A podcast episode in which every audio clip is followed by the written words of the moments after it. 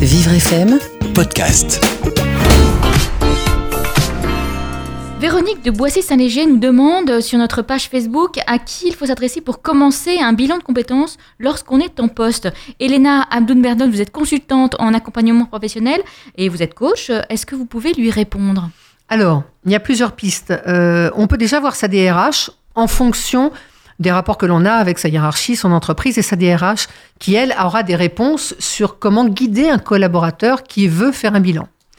Je mettrai juste une petite réserve, c'est que lorsque l'on est en poste, soit euh, récemment j'ai accompagné en bilan une femme qui était amenée à évoluer dans son entreprise et qui a souhaité faire un bilan parce que d'un seul coup, ça l'a confrontée à une évolution professionnelle alors qu'elle était elle est ingénieure, donc euh, j'allais dire, elle était dans un ronronnement, dans un ronronnement actif quand même. Mais du coup, ça l'a stressée un peu. Voilà, ça l'a stressée et elle, a, elle s'est confrontée un peu à, une, à, un petit manque de confiance en elle parce que demain elle va manager, parce que demain ses responsabilités vont, vont grandir. Et donc, elle a fait, en accord avec sa direction, un bilan de compétences pour vraiment se sentir légitime, elle, par rapport à la proposition qu'ils lui ont faite et qui suit son cours et où tout va très très bien. Et du coup, là, effectivement, l'employeur ne pose aucun problème dans ces Absolument.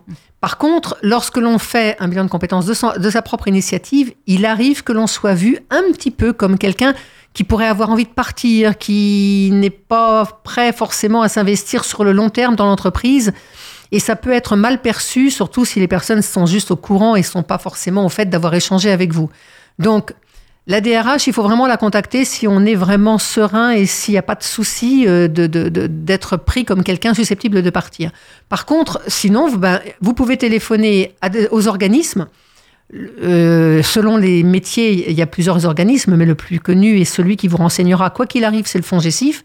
Vous lui donnez le nom, le numéro de SIRET de l'entreprise, il vous dira s'il dépend, la société dépend euh, d'eux ou pas. Et à ce moment-là, l'organisme peut même vous transmettre des noms de cabinets qui sont soit dans votre région professionnelle, soit dans votre région d'habitation. Alors, je ne sais pas quelle est la situation de Véronique, effectivement, mais imaginons qu'elle soit, euh, qu'elle n'ait pas, qu'elle ait envie justement de quitter cette entreprise. Il faut essayer d'éviter, euh, du coup, de le dire à son employeur et peut-être faire son bilan de compétences en dehors de ses heures de travail. Absolument. On a énormément de bilans qu'on accompagne en dehors. Véronique, c'est vrai que je vous inviterais vraiment à euh, préserver votre situation dans l'entreprise parce que ça va vous permettre de réfléchir à votre rythme et de prendre vos décisions, mais à votre rythme et suivant vos impératifs à vous et de ne pas vous sentir poussé par rapport à une hiérarchie ou à une entreprise qui pourrait peut-être mettre une pression. Merci beaucoup, Elena. Merci.